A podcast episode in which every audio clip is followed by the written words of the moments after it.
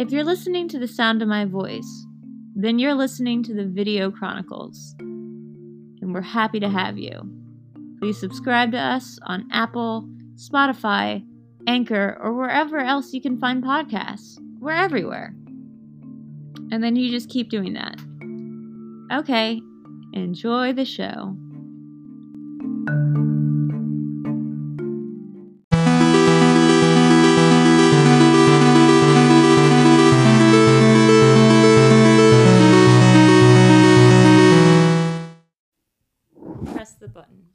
Kidding. You press the button. Hi, guys. Welcome to another episode of Content Candy. Well, Video Chronicle, right? Oh, shit. Let me start again. shit. Hi. Hey, guys. Welcome to another episode of the Video I Chronicles. was, I- was gonna leave that in. Oh, good. Oh, good.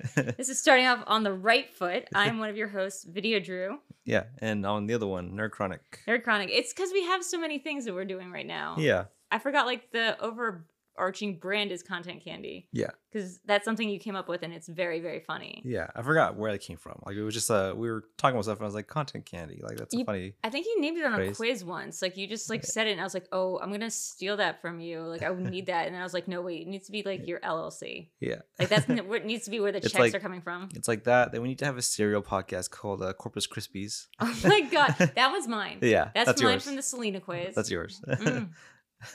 So, guys, this is a show where we kind of talk about whatever we want to, and we know that we've taken uh, a little bit of a break. Um, yeah, well, let's update on why that was. I mean, it's because we kind of, uh, I mean, we're so gung ho to start this thing that we just, we just sat down in a barren room with like some mics and we're like, let's record a podcast and start a whole network like right now. And we did, and we're like, okay, now let's take like two weeks to like actually set the room up. now, Picture us on a on a, a floor, you know, like in that scene of Rosemary's Baby where they're just eating Chinese food uh, with the mattress on the floor. It's just like that. It's just us with microphones sitting on the floor, and now we're in a, a studio. Like there's there's like actual things on the walls to dampen the sounds. There's a TV. There's a computer. There's some Pokemon cards that you want going. Uh, there's two dogs. Those are normal.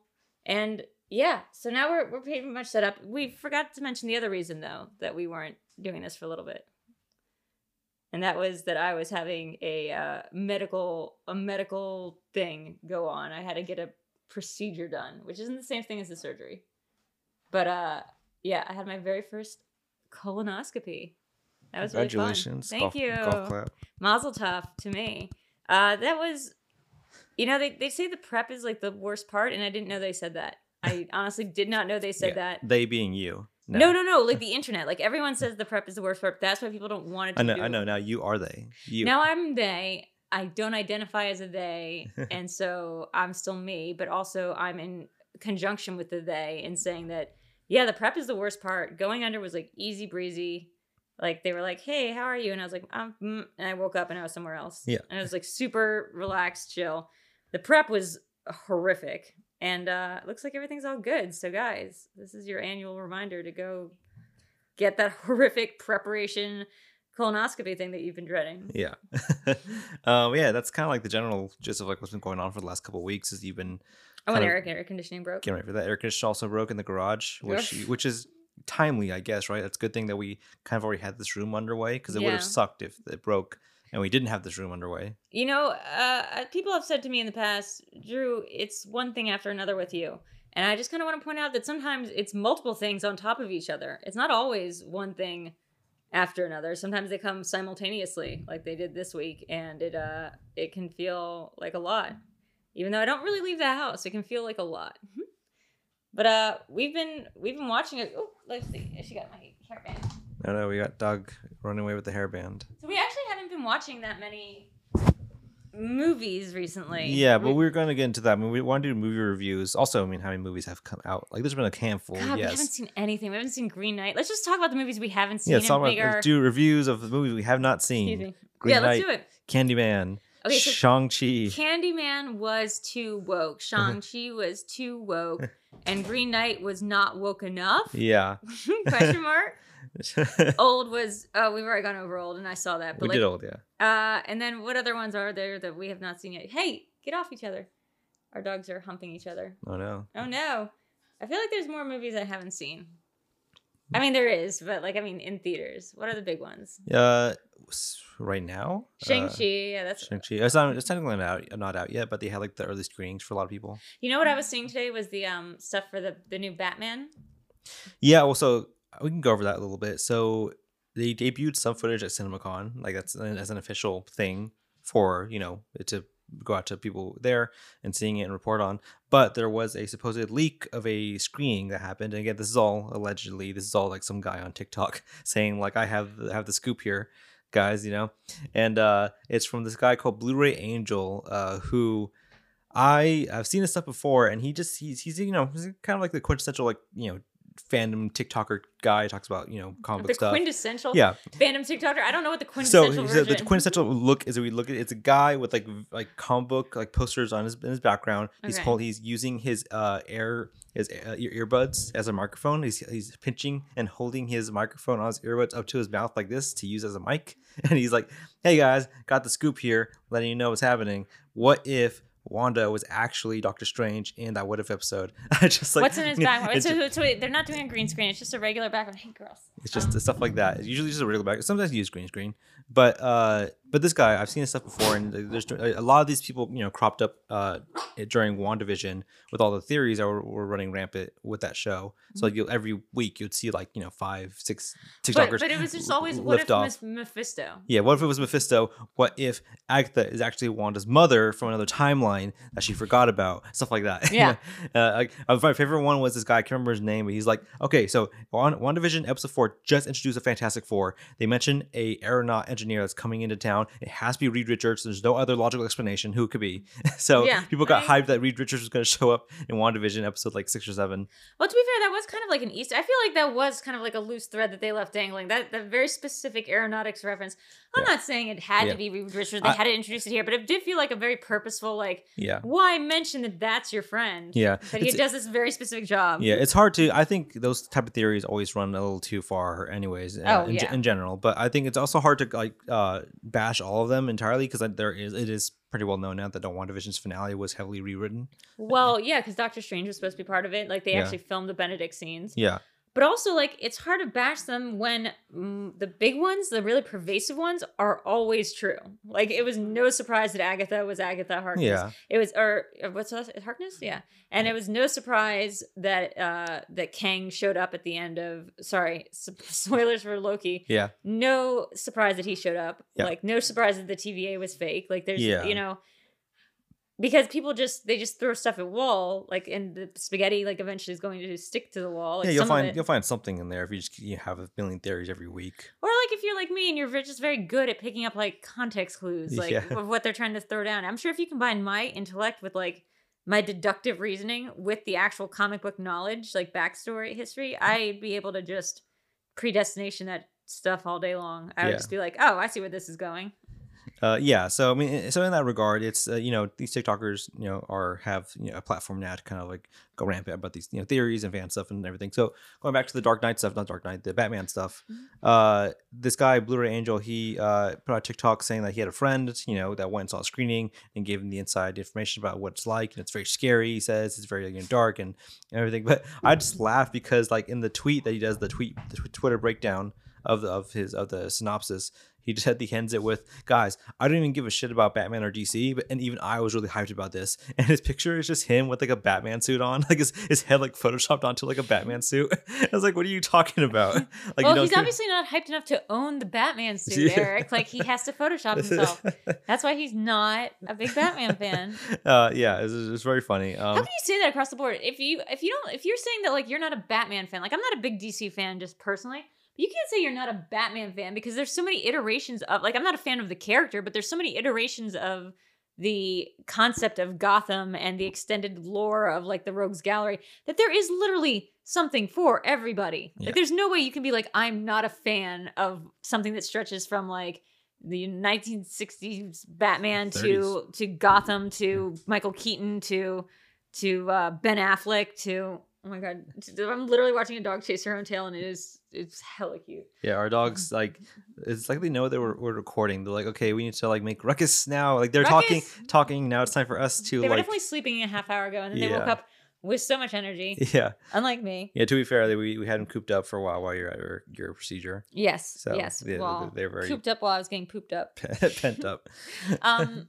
so I saw this news about it being scary, and I was like, "Hell yeah!"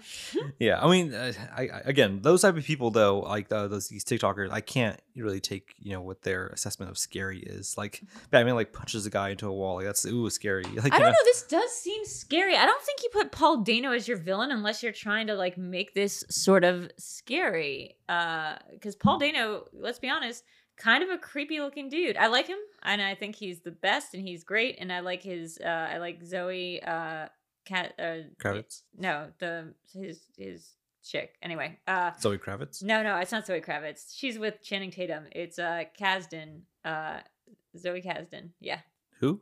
Zoe Kasdan. Who's she? She's an actress. No, who's who's she in the movie? She's not in the movie. They're together in real life. Oh, okay. I'm just saying, like, I'm, I'm. It's like I think they're a cool couple. Like, Oh, I met oh, them a couple times in Brooklyn. They're nice, I see. Uh, but he's like a creepy looking dude. Like, he plays that moon face creep really well, and I think that uh, he's. You don't cast him as like this character.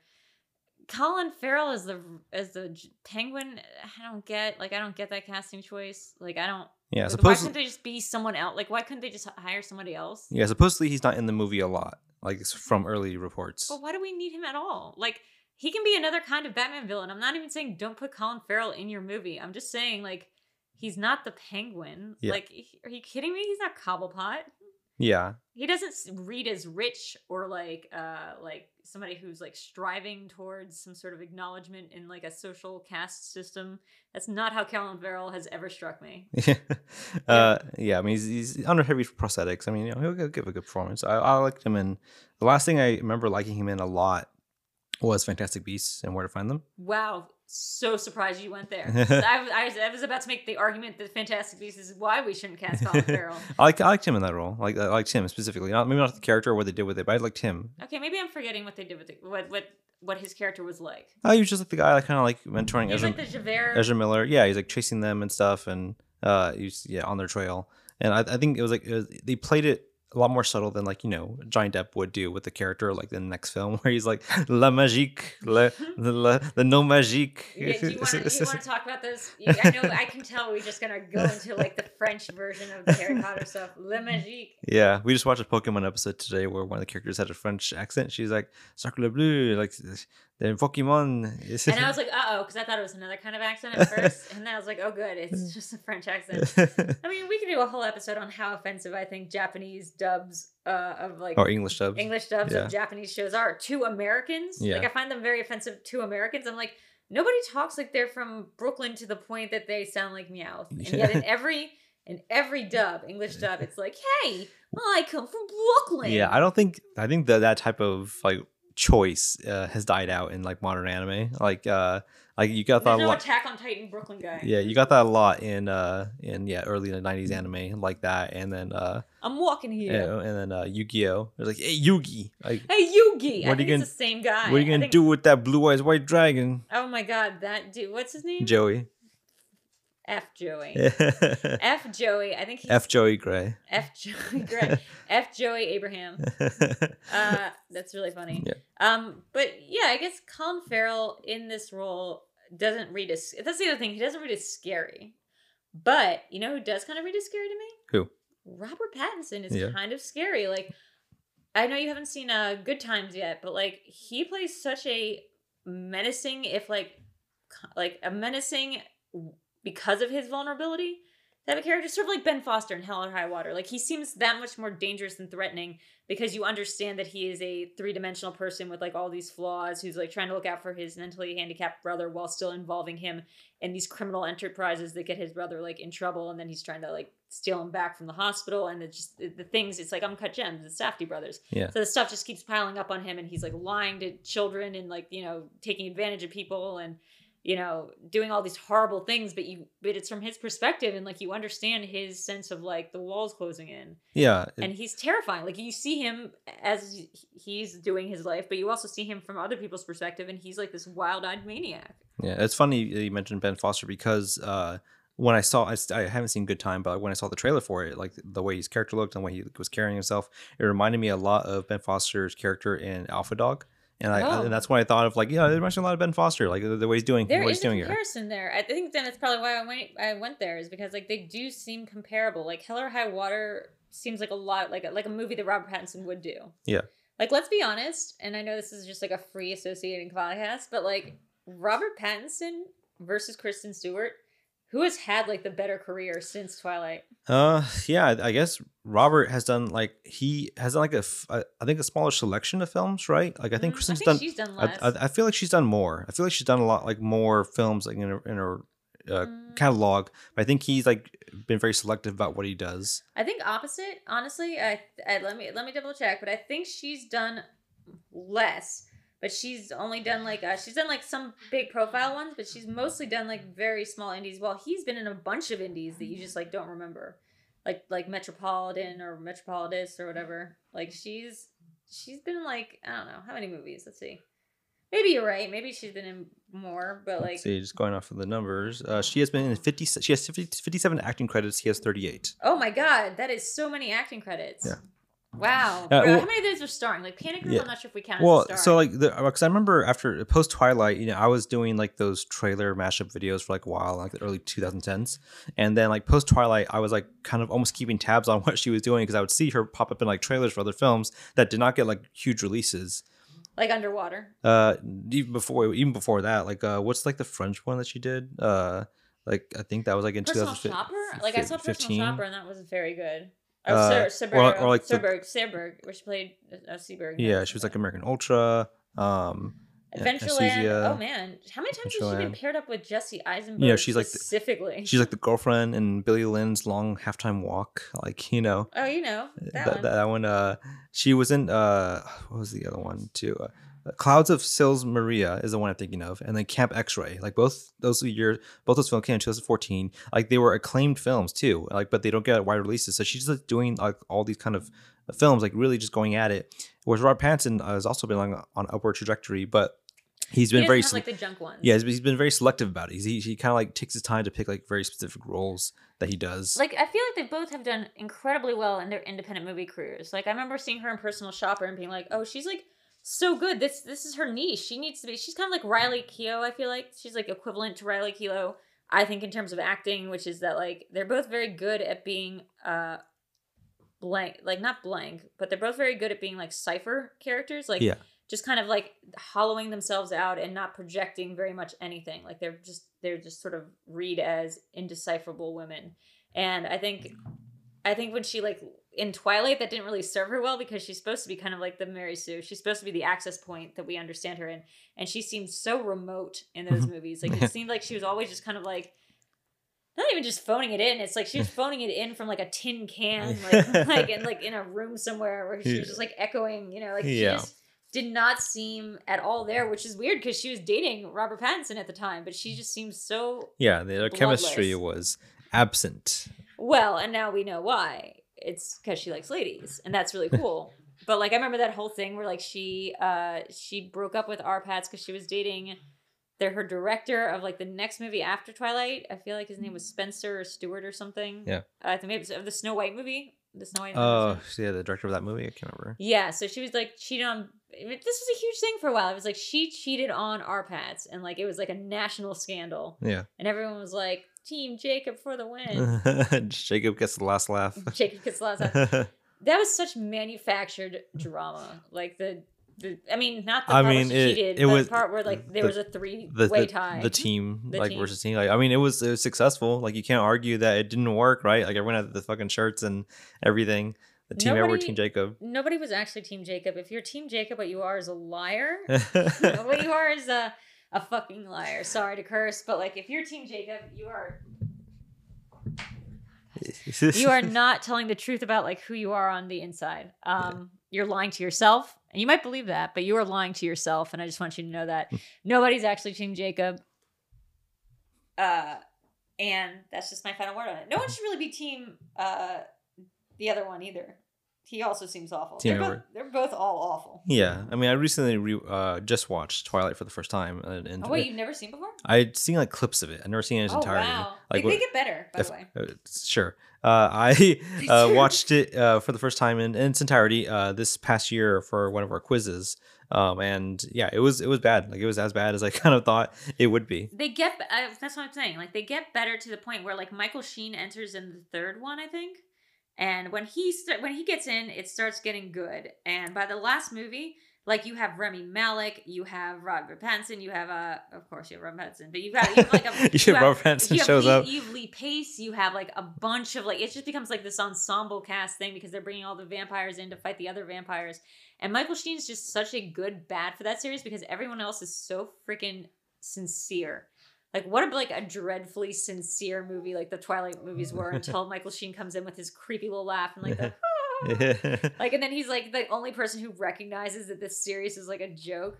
I remember seeing the last one, Breaking Dawn Part 2, in the theaters for the premiere party for the New York premiere and just being like there's a big twist at the end where they do this big fake out and I was totally fooled because I had like read the books and I was like, wait, they did what? They're killing off who? big, big, huge thing. I think I can reveal it, but I don't want to spoil it for you. oh, don't yeah, don't spoil this uh, film that came out in 2013. I mean, look, man, it is what it is. I wouldn't want like, you know, Citizen Also, Kane's don't film- it does spoil the uh, ending of the film that actually doesn't happen.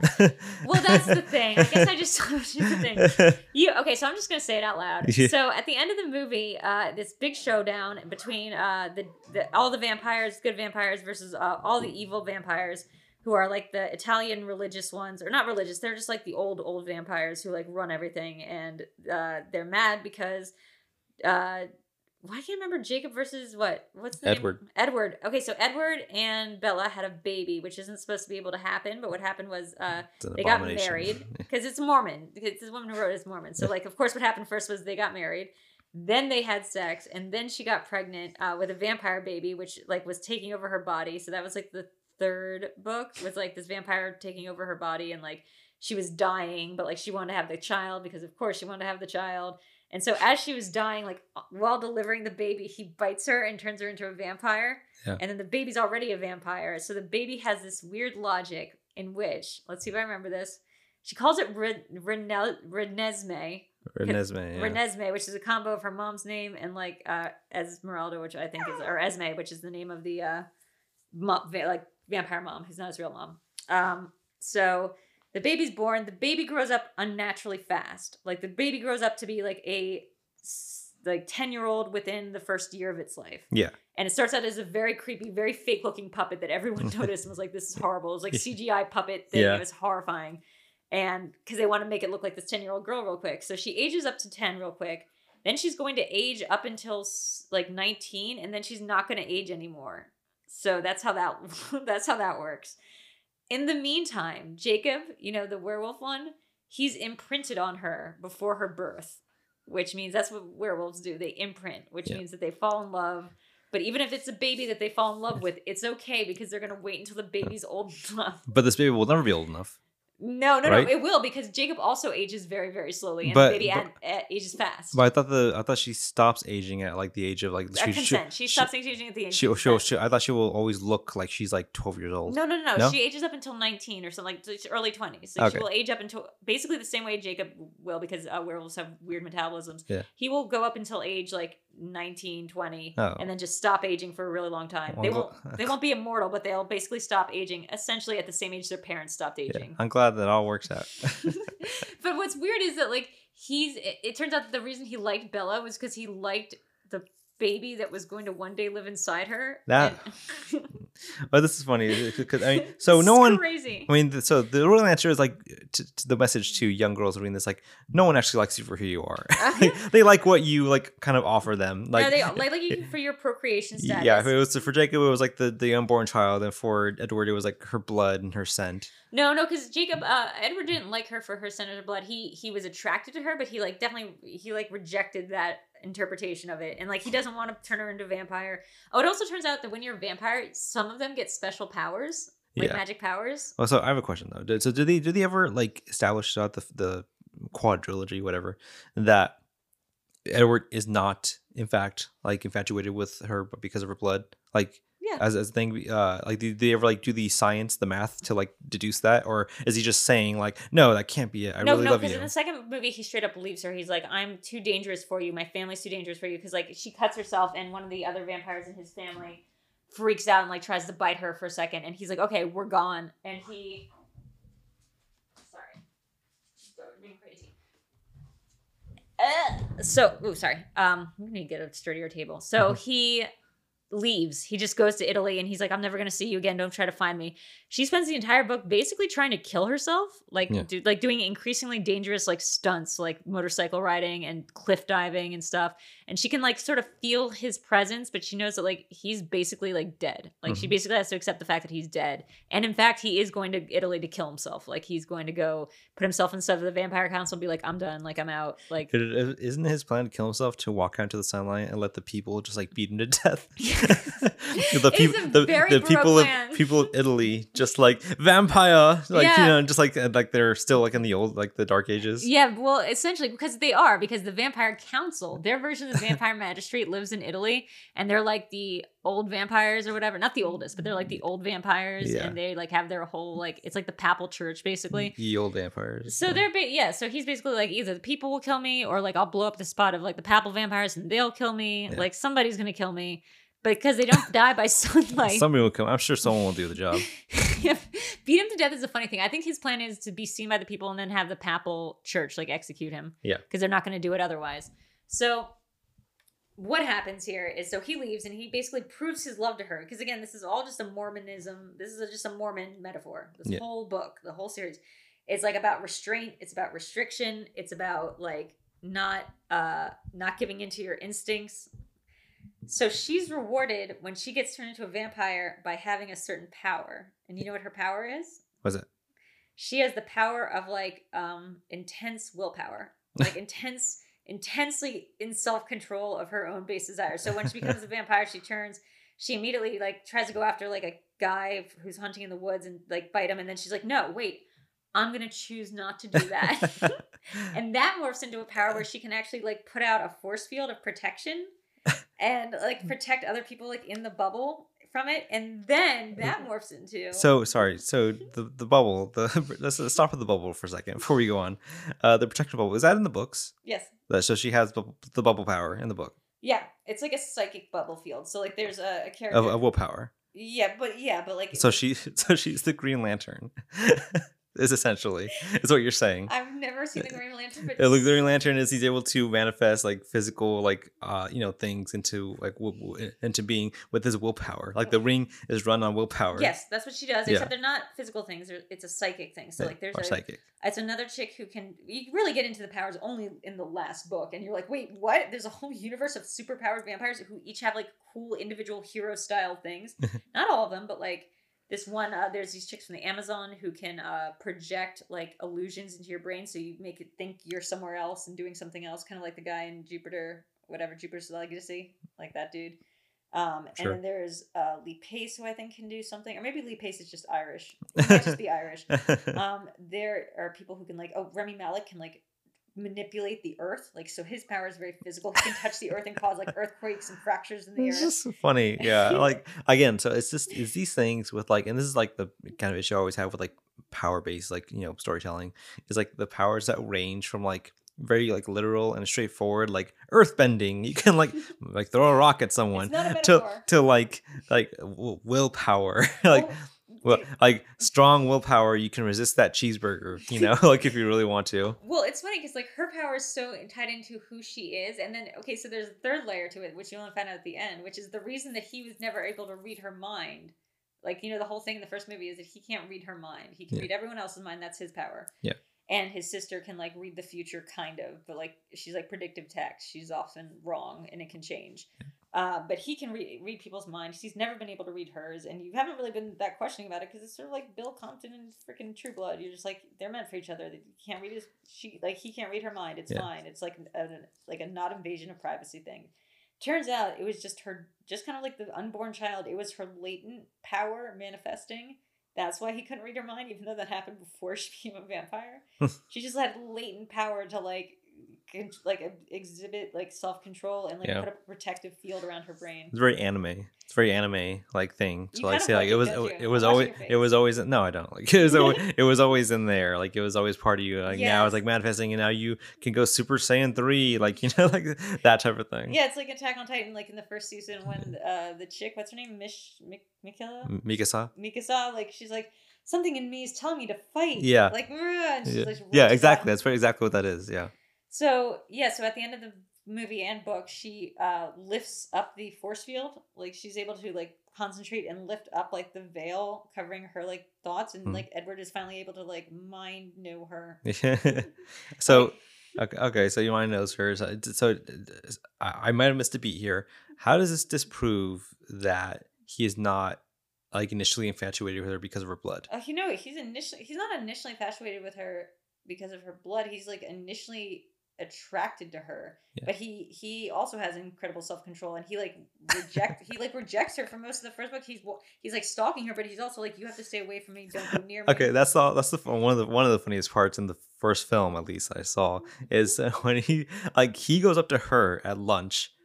Like he like he like, like he like he approaches her like she's minding her own business she's getting lunch like with her tray and he walks up to her and he's like you need to stay away from me. It's like dude like you came to me like you you're this is Weren't your this first? this is your doing. Yeah and that's when he says like yeah like, we, we, they get to talking and stuff like this but like halfway through the film is when he's like this can't happen. Like we need we're not good for each other. Like we need to stay apart. And then, but then he constantly goes up to her Uh, yeah, to, to tell her that he, she needs to stay away. Well, and then she's getting she's getting like what she's in danger in one scene, and like he just like zips out of nowhere. He's like, "I've been stalking you," but like stay away. And it's like, well, is he negging her or like because he can't read her mind? yeah, so he's definitely- just assuming that she feels like she wants to Yeah. be near him in the first place. yeah he definitely gaslights her He gaslights her a bunch. in I mean, the you do first, know that first Fif- one at least yeah You do know that Fifty Shades is based on Twilight fan fiction.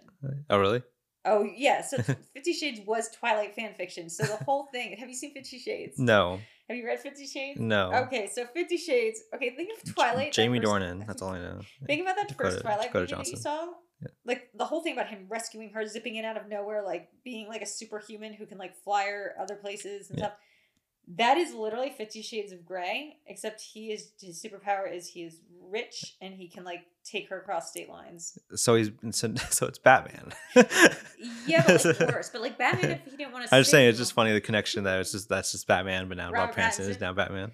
Well, I mean, no, his thing is that he, she's a, okay. So the plot of Fifty Shades, which again started as Twilight fan fiction.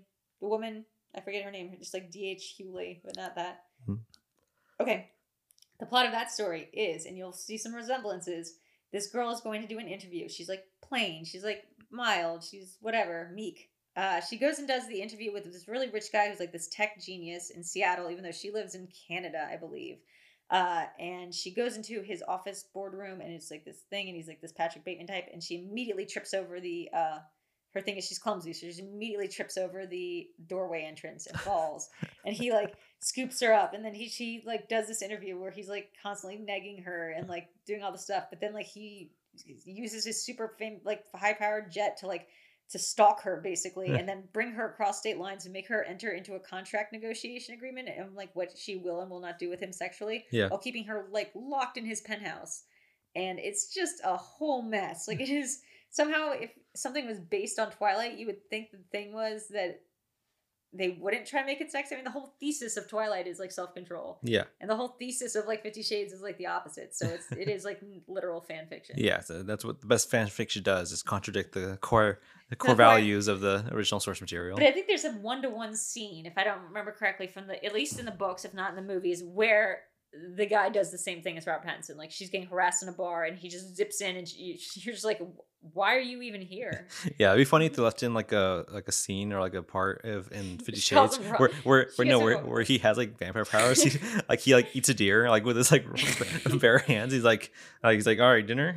I mean, like it is supposed to be very sexy, but it's also like he's like he's very like into legal stuff, so it's also very much about contract. At least the first movie, I didn't see the other ones. yeah, yeah, Very much should- about contract negotiations. Like he it just is. yeah, there's like a scene where like she, she's like you know being harassed and he just like lifts the guy's car up and like throws it off the side of the road. And, Basically, and they just like never explain it. it's like uh, it's like it's like who's, uh, who's in Twin Peaks, the eye patch lady, Oh yeah, Nadine. Nadine. Yeah, Yeah, they do have some. I feel like there is something in there like that where it's or like he was the baby of a crackhead. It turns out, so he does have like some superpower. It turns out, or like he does have a stalker, like a female stalker that's the equivalent of like a, a female stalker who shows up in the later Twilights. Um, that's just nuts. I don't even understand. Like I've read the books. Um, they're both terrible. Like I read the first Fifty Shades and I read all of Twilight. Twilight is so poorly written. Uh, I can't. There used to be a Tumblr that was just making fun of like the syntax, like just the grammar alone in Yeah. Twilight is so bad. I'm gonna see if I can find it for a second. But Okay. uh, well, while you do that, I'll take the reins and just talk about. I can't yeah. just talk about the plot of movies I've seen. well, while you're trying to look up the specific grammar Oh, uh, faults of, of Twilight, uh, no, uh, I haven't seen Fifty Shades. I have seen the first Twilight. I haven't seen the rest of the Twilight films. They feel like you know something. I guess I should watch some point just to, for the sake of like they're a big staple of YA books and and stuff. And I just remember that like there was like the evolution right of like YA books in that era, uh, which was Harry Potter was like the big one that Mhm. like kind of like set the template for like what the studios wanted to achieve. Then we got Twilight, which is like another another big hit. Um, and then but in that era we had like a few that were successful, but like there was like so many in that time that came out or just like like lobs, you know, like they just bricked, they just never landed. I mean, uh, we, we got the the one we got. I think was like the um I think that uh the Mockingjay whatever. yeah, the, the, the two I think other most successful ones were Hunger Games and the Divergent series. Even the Divergent series like fell apart by the end of Maze, it. Maze Runner. Maze Runner was like successful, I guess, and like uh, I don't think they ever got like the full like kind of traction that those other movies did. Like I don't think they, they I think they were like critically like you know fine. Which one had Asa Butterfield? Oh, that was like that was not a series. That was just one movie. Uh, Ender's Game, Ender's Game. yeah, and that was that. They definitely again that was like Ender's Game and the Spiderwick Chronicles and like all these other you know YA books that uh, they were definitely banking on to be the next like Harry Potter. And there's only ever a few that never reach Harry Potter status, but like were successful. Uh, you're right. I mean, like th- the YA thing was was crazy. I ended up writing a YA book during this time because it was just so hot right now. Like it was just it, it was just this craziness where like they were just like everyone write a YA thing. Everyone do a thing where somebody has like powers that correlate to their personality. That's that's sort of like what it was. Yeah. it was always powers that correlate to your personality or like. The divergent thing I think was especially weird because like her divergent thing was that she fit every category. Yeah, like it seemed very convoluted, like the Divergent one. But they're all based on book series that I think were immensely popular before they became films, except for Jupiter uh, Rising. Legacy, no, Well, just Ascending. Ascending. Yeah. That's the only one I don't. Or was that? I think that might have actually been based on something. I don't think no, I think it is. I think it's original. Well, sort of that makes sense. Yeah. Uh, That makes sense for Eddie Redmayne. Um, but they had an extended lore, I think, that they had written out and like figured out for this whole universe of. I could see that. Yeah. Um, so I think it's hard because it's like what came first, right? Like the very, very successful vampire movie, or is it the fact that like YA was like getting really successful off of these books, and so they adapt them into movies? Like did the boom in YA happen I- because of the success of Twilight? I think. Well, Harry Potter. Yes, I think Harry Potter was like the precursor to all that because like I I don't think people associated the success of those movies with being like YA like oh, adaptations. Oh, they right? did, they Like, did. I think Harry Potter was not assumed to be YA Yeah. adaptation but because it but, starts not, as a but, kid's but, book. but I think it was like it was it was again it was like it was a book adaptation like children's books so maybe YA in that mix adaptations it was like what people were what the studios were looking at they're like how do we find the formula here it's like they started uh, adapting like kind of younger stuff like again like Spider Older. Spider Spiderwick Chronicles and stuff like that you know that, that there's no there's no like hard romance and that even Percy Jackson like per, that doesn't have like really like solid romance in those films I wouldn't know. yeah, and uh, so uh, I think it was Twilight that they found like, oh, it's book adaptation, but it's like aimed at young adults, and like they are latching on Right, to like they're latching on to like the romance here and like the, the love triangle. Was it because Harry Potter was aging up as well, and like it was it doing like I don't know the trajectory of Harry Potter. Like I saw the first one in theaters, and then I didn't watch them again until like the last one was already on TV. But like I knew there was a phenomenon about it, but like the kids grew up with the characters in the book. Like people grew up with them. So like at what point did they become like a sexualized or like uh understood to be like a romantic sort of thing instead of children? Uh, I think around like the fifth book is when people start like, you know, before this was like a term like shipping, you know, like like Hermione and stuff like that, and like you have like the flirtation between like Jenny, Gin, Ginny and uh, Harry, Harry. But I think those things in the books and the films never reached like the kind of importance that this that they were in like Twilight. You know, like in Twilight, Yeah, it's a, it's a, it's a, in-. Oh, God, I it's- took a knock into the table. in Twilight, that was like the whole point of those stories. Well, yeah, it's very Dracula. It's very Yeah. like, uh, It's, ve- yeah, it's very much like that. I mean, let's say it's not like uh, Harry Potter is about like something supernatural.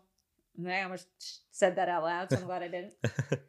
glad that's all gonna be edited out. But like, um, Twilight seems so involved with the mythos of vampirism and uh, lycanthropy, Yeah. like lycanthropy. Like, whereas Harry Potter, yes, they're wizards and there's all these other creatures, but like the characters are standalone and they aren't identifiable as like this is the wizard one. Like this is it's Yeah. not like it's not like the stereotype about wizards is they all like are like super emo and fall in love with each other. There's no stereotype about wizards, Yeah. right? In the wizarding community, or they made up the stereotypes and now exist. Yeah. Uh, Twilight, they were working on these preconceived archetypes of like what Dracula is and like how sensual like Dracula has always been as a character. Like Yeah. uh, the idea of like turning a wolf man sexy. yeah. And okay, wait, I forgot to mention one important part of Twilight: Okay. the werewolves, Okay. how they operate. they have a hive mind. Oh, really? they can read each other's thoughts uh, in wolf form they can uh, they have pack mentality so they can all read each other's mind and they all kind of follow this alpha guy who's played by this dude oh my god what's his name we were friends with him for a while in new york Taylor, uh, Taylor Lautner. no no no he was like the he was like the head of the group um he's like a character actor he's great um but they kind of have to do what he says for the most part uh they become very dangerous when they turn kind of like vampires and they hate vampires because they smell bad and they're like mortal enemies. But uh the whole thing with jacob is like he can be actually dangerous dangerous. Yeah. like he can actually put bella in harm because like werewolves don't have the self-control that like vampires develop sort of. Like because werewolves have to kind of go off the pack mentality and they're much more brutal like they're just much more instinct based so they like when they turn they don't necessarily immediately recognize you as like their friend Yeah. But they can turn at will. no well eventually yes Yeah. Like-. Okay, then yes. The answer is yes. Then You're right. I think I think yes. It's it's when but at first it's not because of like will. It's whenever there are more vampires in the area, more werewolves from this Native American tribe will start turning into werewolves. More kids. Yeah. So anyone who's like prepubescent age, once there becomes a, a vampire community, they like the the mentality or their bloodline recognizes it as a threat and will start uh, morphing these prepubescent kids into becoming uh, becoming werewolves. Sorry, we're just seeing werewolves and trying to get see if there's anything in this kid's mouth. yeah. So we're trying to see if No. Our dog is chewing on anything. If she just likes to chew No, I'm gonna get the bomb though. air. I'm gonna get the bomb. She should get the bomb. I'm gonna hit pause. Okay, so the werewolves, uh, We're- they we're back. we're back. So the werewolves, uh, yeah, they they have this pack mentality. They change because their bloodline recognizes them. I told you, uh, recognizes them as uh having like a vampire threat in the community, and they will just start turning kids that would otherwise not be werewolves. Yeah. Sorry, we, we had to give uh our dog a like the little This is hotspot treatment, and now This she's like going nuts. She, She's like- going- She's like rolling around on the ground, just like I'm melting. She's literally acting like she's freaking melting. Yeah. I think she just doesn't like the smell or something. Yeah, the smell's very strong. I can even smell it.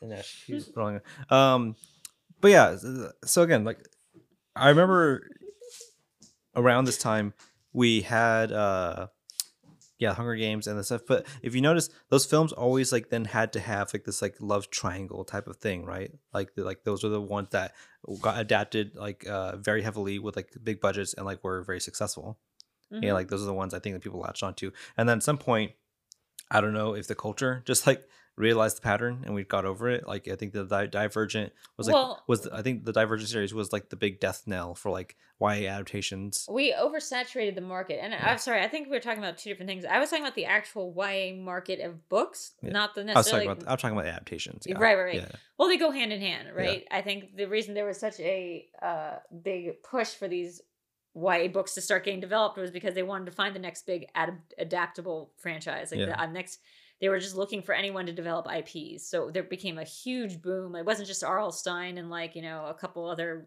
you know or like uh, J.K. Rowling anymore. There was suddenly a million like writers who were writing these things and under pen names and like Fifty Shades, even though it was a little bit older than YA, was like like I said, fan fiction, these things were coming out. They would just give book deals to people who had Tumblrs. Like they were just giving book deals to anybody who had like a concept, not even a full book. Like these things Yeah. were getting picked up before they ever hit market into adaptable series. Yeah. Yeah, and I remember uh once that was over, uh trying to think of like what's next, like what's the next like kind of thing we're going to be doing, and I think that was around the time like Game of Thrones was like in its heyday. Yes, that is exactly You're you're hitting the nail on the head. This was Yeah. exactly around the time as Twilight was ending, as Harry Potter ended, Game of Thrones cropped up. Yeah. and I think that also like speaks to a move from movies to like this idea of like you know that golden age of cinema or television, not just for The Sopranos or Mad Men or like fuddy duddy adults. It became like the golden age of television for like younger people who were interested in fantasy stuff too. Yeah. Yeah. right? I- I- fantasy stuff and also like not necessarily stories that are revolve around like what you know was the preconceived notion of just like you know love triangle stuff now they wanted to like take it seriously now it's like about like you know like betrayal and uh mafia stuff and like uh like uh, televi- c- yeah. conspiracy theories stuff like uh, not theories but conspiracies and stuff and uh that i think transitioned us into what we have now which is like lots of adaptations of like where you're talking about those books being adapted into series now like not movies Right, right, exactly. So the IPs, like what they realized, I think, was that things are like it used to be that like television was this was the great bad movies. Like they was just like it was called like the small tube or whatever. Like Yeah. it was just if you got a if you were a movie actress and you started getting roles on television, booking roles on television, that meant like your career was over. Like that's Yeah. it's sort of like if you think of Rick Dalton in Once Upon a Time in Hollywood, just being like a TV actor and like Yeah. what it means to him to do a movie. That was sort of like the idea. TV was worse than Yeah. doing movies. And then around the time of Game of Thrones, True Detective, Mhm. like all these things started coming up. And it was like, oh no, wait, especially if it's a limited series, like with these anthology series, which started becoming popular, it was like you only have to sign on for one season. That's like basically doing less than a movie's worth, or like basically a movie's worth of work, maybe Yeah. like a little bit more, uh, depending on how much you're in the season. Yeah. But like then you started getting A-list celebrities being like, oh wait, I'm only in a season, like, and I can make all this. I could become the next Matthew McConaughey, like. Even though he won for Dallas Buyers Club, I have no doubt in my mind that the reason he won was because of all the hype around True Detective that year. Yeah, I mean that was yeah. The True Detective was a big part of the reconnaissance. It was the defining part of the McCona. It was the uh, sorry, not the defining. It was the kickoff to the McConaissance. Yeah. That was the first one that brought him back. I think Well- in like a major way. what year was True Detective? That was 2013. No, that sounds right. no, no. 2014. No, it must have been like yeah. I think it was 2013. I think so. Yeah, I just remember watching it in like a certain apartment that I was in in a certain year. Yeah, it like blends into like a couple categories. And then and then what, what year was Dallas Buyers Club? Was that 20? Also 2013. -ish? Yeah, it was the same year because I Yeah. remember when he won the Oscar. It was a big like I kept getting confused in my head. Him winning the Oscar with being like, wait, is he winning for True Detective? like it felt like uh, Dallas Buyers Club was like fine. Yeah. Like I mean, everyone's talking about like it was great, but Yeah. like honestly, it felt like the real thing that year. Like the only thing people could talk about was McConaughey and True Detective. Yeah. Time is a flat circle. Tell me one quote from Dallas Buyers Club. like tell me one thing about Dallas Buyers Club besides Jared Leto dressing as a woman. Steve Zahn is in it because that question though. Yeah, Yes. that's I- But I mean, like, there's nothing as memorable as that that zeitgeist that was True Detective. Yeah. And so people started realizing this is all like tying back. People started realizing, executives started realizing, especially because it was also diverging with the streaming, the rise in original content with streaming. Like it started with House of Cards and like you know uh, Hemlock Grove, ironically. oh God. Yeah, the two the two Grove. beginning of Netflix shows, and then like became this thing where everyone was like, you know, streaming stuff is, is made for limited edition series. Like Yeah. it's made to just do like to release everything at once, and it's like a mini movie. And They're lucky that's what they picked up from Hemlock Grove because that show was bad. that show was I I watched I watched I think the first season was like 10 episodes. I watched 9 of those 10 episodes. Did not finish the last one cuz like this show is not giving me enough. can I tell you something very funny? What's that? Uh, I knew the, I knew the writer of that series of the, of the book who adapted it to TV. Yeah. Brian McGreevy. Um, I knew him because he had written this stupid, stupid article once while I was at Salon. He wrote this article for New York Magazine called "Can't we make vampire like why have vampires lost their masculinity? Like why? because in the response to Twilight, it was like why have vampires become so effeminate, like girly girls? Yeah. Like I want I want my Don Draper vampires back. And I wrote this response piece to his article being like, what the hell are you talking about? like Dracula's always been super femme. The first vampire stories were like sapphic. Like what are you even on about? Yeah, just like this this were videos too where we just cut to the clip of like Gary Oldman getting his chest sucked by Yeah, I mean, the- by Winona Ryder. If you're gonna tell me Dracula's like a Don Draper type, like where are you coming from? So he was such like an edge lord. Uh, he still is, I believe. Um, but he and I became like kind of friendly in like a very you know adversarial kind of way as I developed with some some guys, and uh, he actually asked me to moderate a Hemlock Grove preview panel that was just him and Eli Roth uh, doing a live reading of a scene in, from Hemlock Grove. Yeah.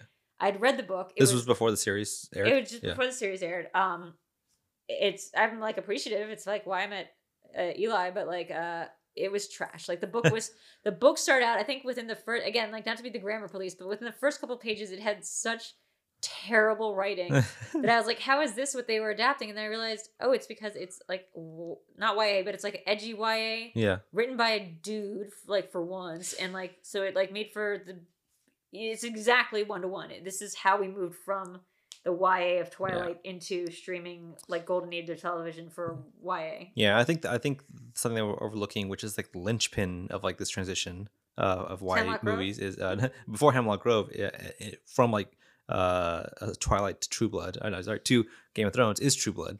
I think True Oh. Blood probably played like a huge role in like the transition. That's like the missing link of like what we got from like again Twilight to Game of Thrones to Hemlock Grove. oh Like, you're right True Blood like was like it, it was an HBO show. It was like you know it wasn't TV. It was HBO, and it was like uh, Right, It, so- that itself was like a response to Twilight. It was like we wanted they had the characters mention it yeah, the producers. I think it was Alan Ball. Like he wanted to, like he said, he wanted to make vampire vampires like sexy again. We wanted to make it like they don't just you know like high like you know go in the sunlight and like talk about their feelings. Like no, they like they want to like fuck. They want to like you know all this stuff. but bill compton did want to go in the sunlight and talk about his feelings yeah, Like, they, they definitely did. all Yeah, but like that first season like really uh, hangs on like like the sex and like violence and stuff like that. True Like, Blood's first yeah. season is phenomenal. Like I Yeah. su- suggest, and and even leading into the second season with the main ad, I think we've talked about before. I think True Blood really nailed the landing.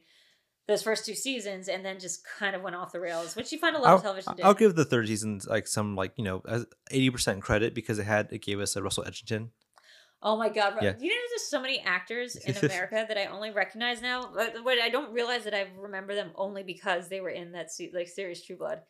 Like I associate Denis O'Hare with that first season of American Horror Story, which came very shortly after. Yeah. But like I recognized him in American Horror Story because he was Russell, Russell Edgington, Yeah. the king, yeah, the king Or of, governor? of Mississippi. I think yeah. Louisiana. Yeah, No. I think it was. I thought it was Mississippi.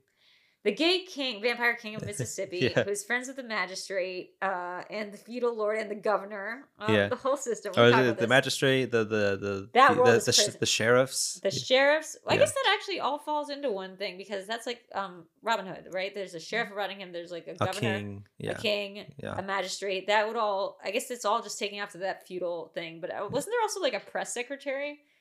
Well, there was like the there's uh was there a president of th- there was like Nan something. I forget what her name was, but like she was like she was Sounds like you remember her name. yeah, it was it was Nan something. I can't remember her last name, but she was the representative for vampires like as they were coming out into public. So that was like them trying to adapt to like you know human like hierarchy. Well, they were already adapting to human hierarchy. That's what the whole governor Yeah, lordship. Yeah, well, that I mean, but like that was like there was like so you know like, American. yeah the, the American like modern day like hierarchy of like you know she was like a secretary secretary or something like that. What's so crazy about True Blood is it im- it implies that a lot of the vampires are newly made vampires, which should should assume that they're the thing they're not going to understand is this feudal system. yeah. They're going to be like, "What the fuck is a magistrate?" Yeah, that was. I mean, that was, and that was the fun part. I think that was my why Jessica was like one of my favorite characters in that show. Uh, uh, the Anne, no, so what's her name? And Wilcock, no Wolcock, no, the, the actress name, isn't it? And isn't it something Wolcock?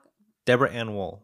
That's, that's what it is. uh, we were both close. yeah, yeah, Deborah Ann Woll. She, uh, yeah, she was one of my favorite characters in that show because, uh.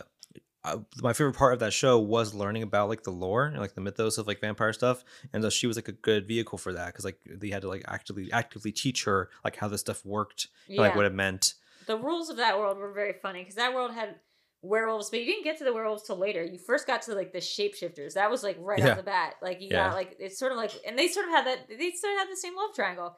So like you're right, it is the one to one. It goes it goes Twilight to uh True Blood to directly to Hemlock Grove. Like this Uh, is it's the oh, rise of HBO. Game of Thrones. I think Game of Thrones in there, right? Because Well, I'm talking just the vampire stuff oh yeah, yeah, okay.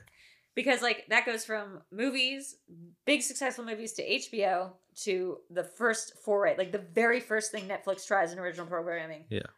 Why would they try that? They, you know, what they were doing, they were like doing the algorithm stuff. That's how they Yeah. were deciding original prompt content. Was they were literally seeing where people were freezing frames, what people were watching, how they were watching it, and they like just did like an analytic stump, and it was just basically an AI determining what was going to be the big hit. And so their very first foray was a bust because it was just basically people slowing down the scenes in Twilight. Yeah, like they, yeah, it's like they got like a printout of like machines, like machine tell us what will be successful for Hmm. Yeah. our first show. It's like vampires. No, it's Like- it's like those people who do those really funny Twitter things. It's like right, a bot writes Seinfeld. yeah, yeah, yeah, like yeah, it's like that. Where it's like a bot writes a show and it turns into Hemlock Grove because again, Hemlock Grove. I don't even know how much they took. They allowed him to become the. uh And sorry if you're listening to this, Brian. Sorry. Hope you got to be better at writing. Uh, uh like you were very good at being friends with the the freaking Skarsgård kid. I mean, that was cool. You brought him into the world, so like we all have him to thank for bringing Bill Skarsgård into like American pop culture. But that show is trash. The book is trash, and uh, sorry, but I think they don't read the book. I don't know like how much of the first season was actually based on the book itself. Like I read the book, like I I think maybe a little bit, but like basically they were just buying the IP. They were just buying the idea of sexy vampire high school, but like the but the dudes are dude vampires. Then Yeah. there's like a So, so let me ask you a question again, because I never finished the first season. I stopped one episode left, and then then they got a second season, correct? Yeah, yes, and I, never so. watched it. Yeah, I didn't watch that, that one obviously. And uh so my question is, were they vampires?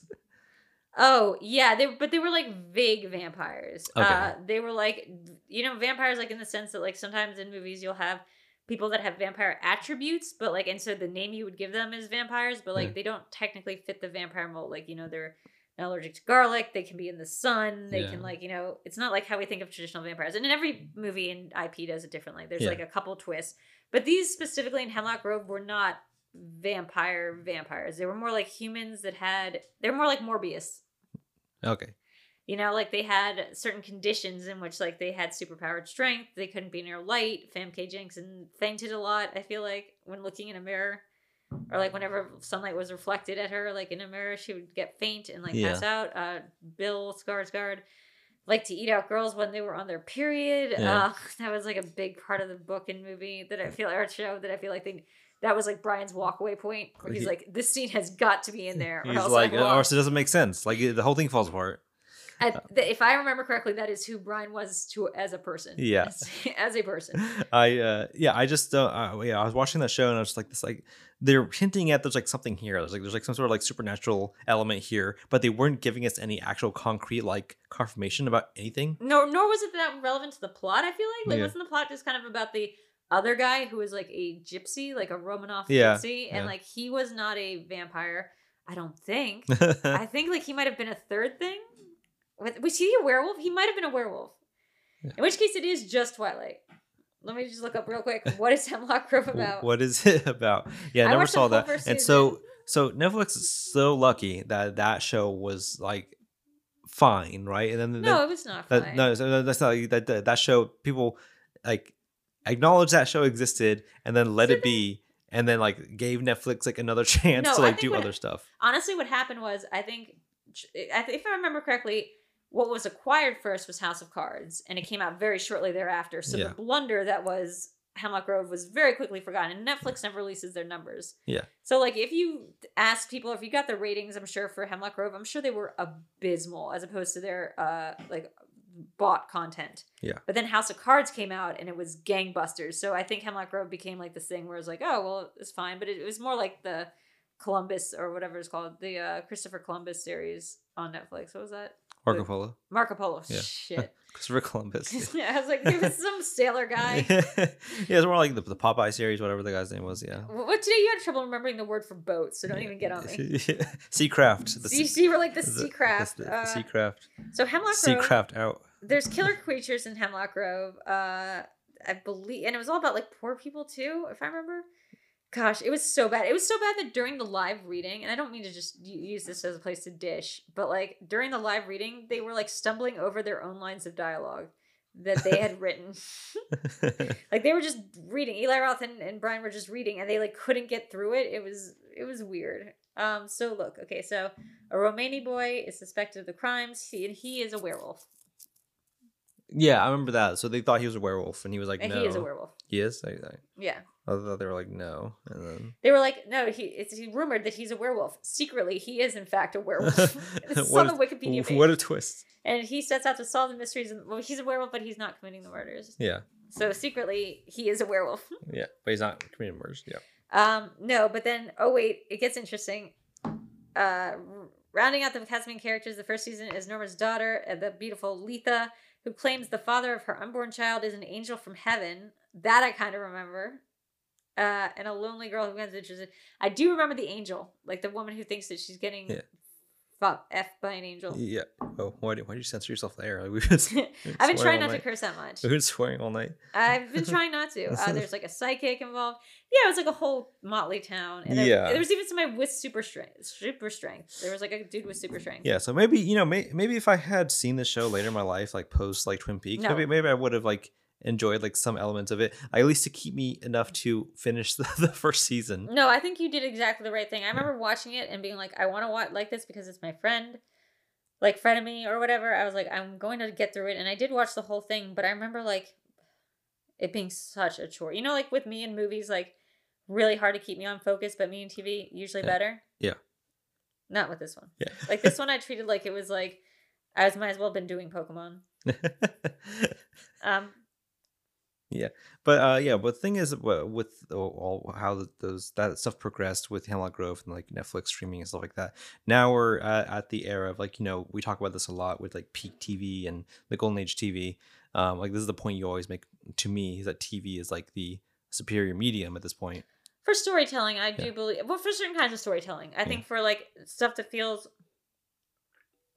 really relevant, uh, resonant. You know, Marvel can do it because, uh, well, now they're doing TV shows, but like in order to feel like it's a whole universe, like TV is the place where you go for like the universe, like the extended universe of anything.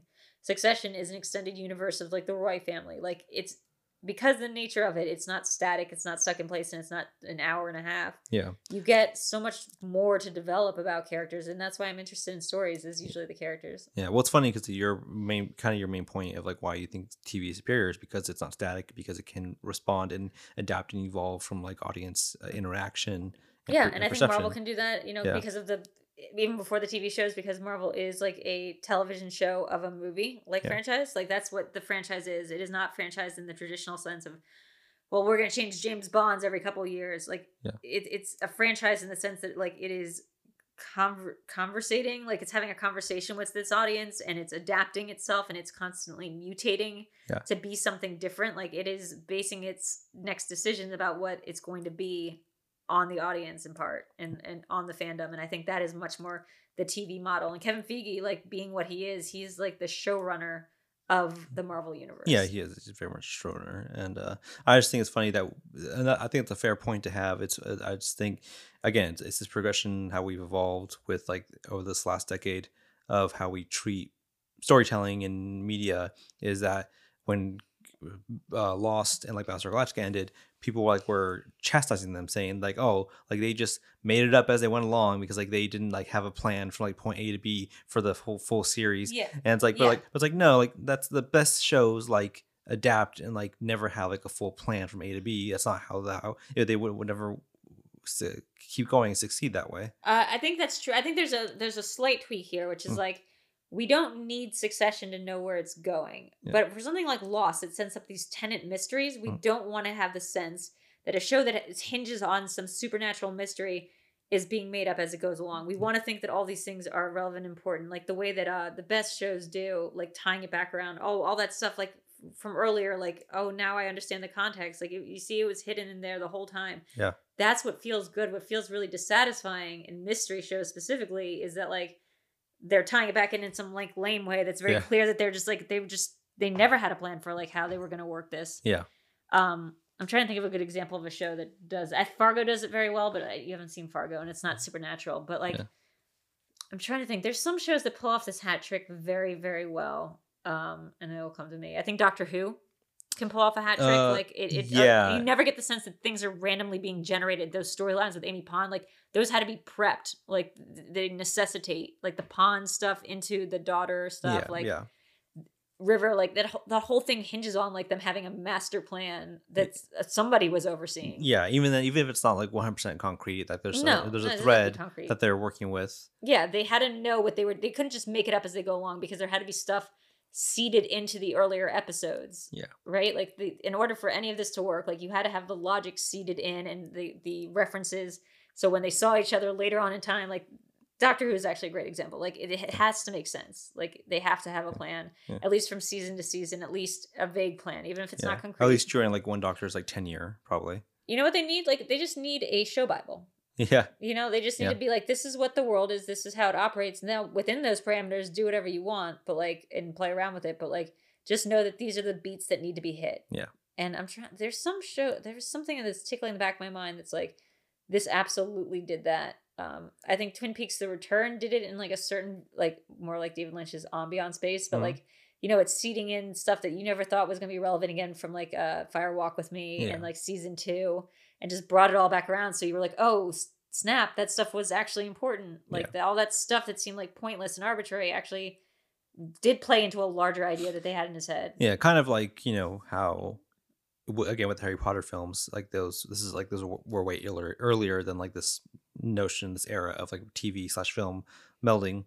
Uh, how they told Alan Rickman early on that his character will have like an importance like later on in the series. Oh, they didn't know. Didn't she tell him like straight up what the importance was? She, yeah, he was yeah. the only one but like, knew. yeah, like the but the fact that his character is not just like you know this asshole, like he will have like this kind of like important role later to play. And she told him like I think what the I think what the large beats were. I think I think. I think she told him like oh yeah the large beat of like Yeah. what it was so he could always play it in a certain way that like you know his character was always come off as like you know nasty and mean and like he does personally not like Harry Potter but there always was this wistfulness to him where we Yeah. were like well what like he was Byronic. Yeah, it's a funny term but like he was he was like a Byronic figure. Like he was Byronesque I think they say isn't it Byronic is my new album. Uh, he was a Byronic figure and that like he was he always came off as like uh, tragic in a way. Like Yeah. even while he was being evil and like mean he read as tragic and like i think that that's all due to his acting and like how great he was you can have character beats like in the first one it's revealed that he was actually helping harry stay on the broomstick like Yeah. that's cool that's cool to like have yeah, yeah, beat. exactly. but like that beat doesn't have an emotional payoff unless you're like watching the character struggle or like be opaque or something Yeah, and that is to say, like uh, the uh, pinnacle of like all this, this whole conversation is going to be when they adapt Harry Potter into an HBO series starring Adam Driver as Snape. Oh my god! You have to give credit. That's yeah, that's that- credit that- to your. that's credit to uh, Lewis, my my, my buddy Lewis. His his that's his idea. His his dream job. His his if you could have any dream job, passion, career defining like uh, chance opportunity, he would want to uh, be the showrunner for a Harry Potter HBO series starring Adam Driver as Snape.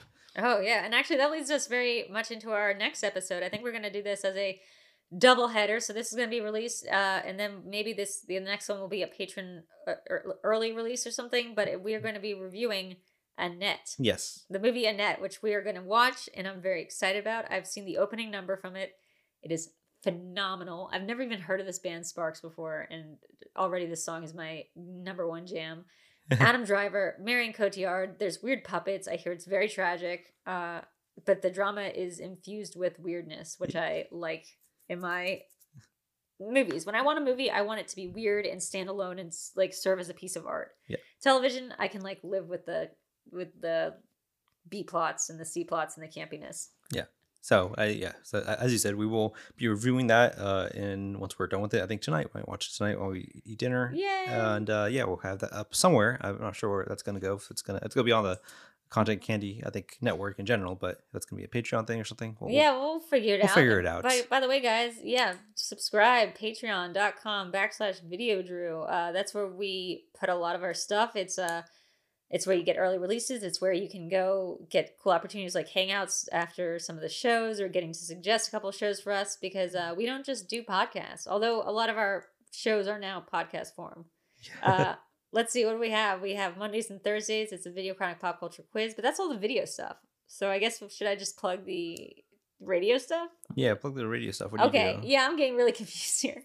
Um, the podcast stuff is that we do uh, this show. We're The Video we're- Chronicles. the Video Chronicles, not Content Candy. Yeah. Um, I do a show called Garmin Shows Ya with Lon Harris. Uh, that usually comes out around uh, like or later in the week. Um, I record it on Tuesdays, and then we have uh, what else do we got? I feel like a bunch of things. Well, we will have our movie reviews coming out with the, Yes. starting with the net, and we're gonna start doing that once we have you know the now that everything's kind of settled. We'll probably go see some more movies, see Candyman, Shang Chi, all those. Mhm. Do some reviews. Oh yeah, and then I do podcast forms of the shows I do. So like uh Live in the Dark, there is Cinema Bias that's now all uploaded. You can like listen to every episode that's ever been recorded between me and Alex Mack of Cinema Bias, Yeah. as well as me and Adam uh, Collins' new show. Why are we like this? Correct. Yes, Yes. that's also all online. So Yeah. check that out. It's anchor.fm Ever growing. video drew. yeah. And then what do you got to plug, Eric? Yeah. Uh, same thing. I mean, I'm just doing the same stuff. Uh, we just also do uh, the video chronic pop culture, pop culture quiz Mm-hmm. every Mondays and Thursdays. Oh, so now one. you get to do the Yeah, plugs. Yeah, I- I do that one. Like in addition to like all the stuff you just said, and then Mhm. uh yeah i think uh we're, we're gonna keep building this stuff out. We do some streaming stuff here now that we've got the room s- uh, set. And uh yeah i think we, we have uh, some fun stuff coming up Yeah, we have some games we want to play and Yeah. some guests we want to have on and some content that we want to make into candy. yeah we need a table so This you- cable is Yeah, if you have any table suggestions uh, please feel free to send us our send it our way or donate oh donate or like donate guys, money so we get a table guys. I feel I think if you just drop a like or listen, we already got monetized like because so many people listen to a couple of our episodes. right So we need to make more of them. But also thank you guys and please like and subscribe and rate. I don't think we're on Apple yet, but that's because they have a rigorous podcast thing. Yeah. So we're on other stuff, or you can check us out at anchor.fm backslash video drew. yes And for that, I am Video Drew. That I- is Nerd Chronic. I'm not correct. And it's the Video Chronicles. And good night. yes good luck